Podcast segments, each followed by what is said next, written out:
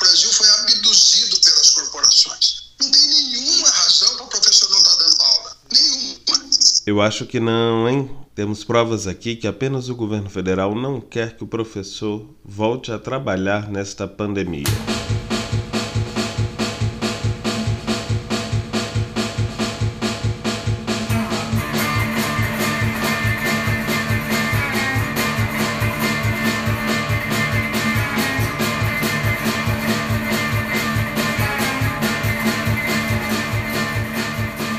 Salve, salve! Um salve a vocês que depois de quase um ano foram avisados que esse podcast não morreu.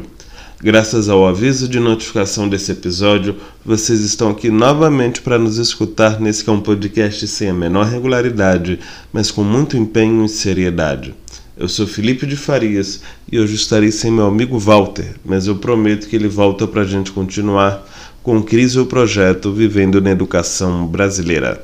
Por favor, tenham paciência comigo hoje. Tem paciência comigo. O deputado Ricardo Barros, do Partido Progressistas, que é líder do governo presidido por Jair Bolsonaro na Câmara dos Deputados, afirmou em entrevista à CNN no dia 20 de abril, na semana passada, que nós professores não queremos trabalhar na pandemia. E a pergunta fica: quando nós paramos de trabalhar? A verdade é que esse podcast foi interrompido por uma série de fatores mesmo tendo roteiro prontos. Um deles é que eu, professor Felipe, atolado de excesso de trabalho devido ao ensino remoto, desenvolvi ansiedade, depressão e uma série de dores na coluna e na perna por passar o dia todo sentado e lecionando diante de uma máquina. Assim como eu, milhões de docentes nesse país adoeceram nessa pandemia tentando não deixar a peteca da aprendizagem cair.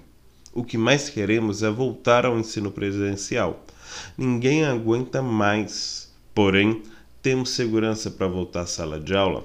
Um estudo noticiado pelo Daily Mail da Inglaterra em janeiro mostrou que entre outubro e dezembro do ano passado, 26% dos casos monitorados estavam relacionados a contaminações de pessoas que trabalham e estudam em escolas e creches. Para se ter ideia, isso é mais de três vezes mais casos do que os trabalhadores da saúde, que foi 8%. A explicação? Os trabalhadores da saúde, em via de regra, usam mais equipamentos de proteção e conseguem impor um controle maior aos usuários do sistema. Aquela criança que faz pirraça no restaurante, a mãe precisa dar o celular para se acalmar. Ela vai usar máscara o tempo todo na escola? Acho que não. Por isso, inclusive, que ela fica ali com tablet, com celular.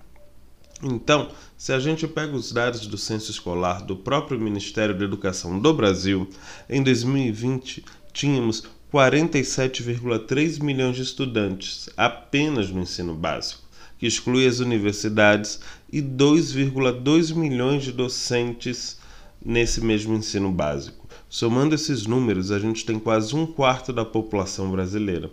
Se a gente tivesse os dados de outros funcionários escolares, de profissionais terceirizados, como merendeiras, manutenção, transporte escolar, a gente passaria tranquilamente dessa marca. Se contarmos os responsáveis e pessoas que moram nas residências desse um quarto da população, teremos uma poderosa rede de contágio em ação. O Sindicato dos Professores do Ensino Oficial do Estado de São Paulo a POSP mostrava em fevereiro que nas escolas monitoradas havia mais de um caso por unidade aberta. Em Brasília, diversas escolas privadas apresentaram surtos de Covid e cada uma apresentou uma postura diferente, porque o governo de Ibanez Rocha, que permitiu o retorno, não desenvolveu protocolos de segurança. Vamos preservar os nomes dessa escola para salvar os empregos de nossos colegas. Mas olha só a realidade, ou as realidades. Tem escola que docentes dos grupos de risco continuaram online e só regressou aqueles que não tinham comorbidades. Tem escola que, quando o aluno da turma é contaminado, apenas ele é afastado, e tem escola que a turma toda é afastada. Tem escola que, quando algum docente fica doente, ele vai para casa, mas os colegas não. Mesmo que sejam 10 docentes ou seja um surto, apenas eles ficam em isolamento. Mas tem escola também que prudentemente suspende as aulas imediatamente quando um docente é contaminado. Como a gente pode ter segurança para voltar ao ensino presencial se cada escola faz seu protocolo? Em muitos casos, sequer podemos chamar esse protocolo de seguro. Eu lembro que no tempo da H1N1, se uma turma apresentasse um caso, toda a sala ia para casa. E se o professor apresentasse sintoma, também. O risco de morte da H1N1 era menor e as tecnologias de ensino à distância consideravelmente inferiores. A falta de um governo para orientar a volta ao presencial, que nem deveria acontecer agora, tem essa consequência que pode levar à morte.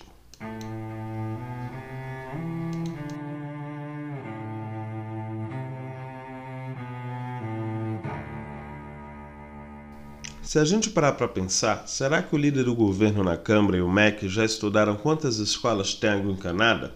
Que é essencial para se manter a higiene das mãos e evitar novos surtos? Os dados de 2010 estão no site do IBGE. Aqui na minha cidade, Ceabra, na Bahia, é próximo de 90%. Ou seja, uma em cada dez escolas não tem água encanada os dados não podem ser atualizados, porque veja só, o governo vetou o censo, então a nossa realidade ainda, estatisticamente, é a de 11 anos atrás. Por isso, é mais seguro dar aula de casa, mesmo com todas as consequências de adoecimento dos professores e alunos, pois esse adoecimento é menos gra grave e fatal que a Covid-19. Se muitas escolas ficaram sem funcionar, mesmo que remotamente durante a pandemia, isso se deve novamente à falta de orientação dos governos e não da vontade dos docentes.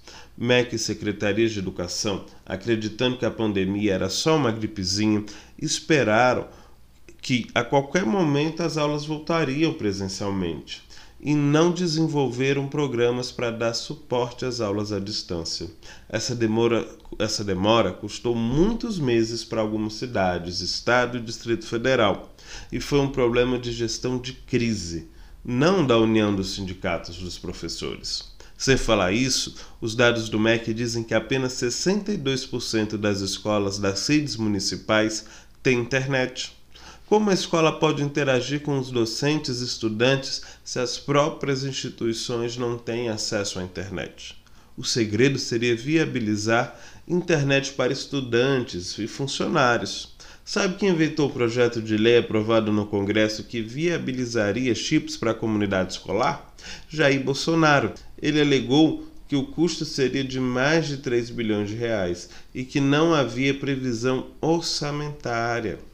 Ah, se as escolas fossem bancos que receberam aporte emergencial no ano passado, seria tudo maravilhoso, né?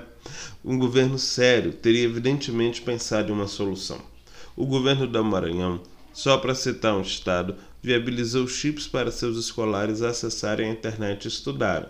Como muitos países em guerra e na pandemia revertem seu parque industrial para produzir os itens necessários para a sobrevivência, poderíamos fazer um acordo com as operadoras. Do mesmo modo, elas colocam franquia ilimitada para Facebook, Instagram, poderiam liberar a isenção da franquia para plataformas utilizadas pelas escolas viabilizarem o ensino online. Mas trabalhar que é bom, o governo não quer. É mais fácil acusar os professores que estão trabalhando de casa ou morando no trabalho, eu não sei muito bem a diferença ainda, do que fazer a sua parte na pandemia.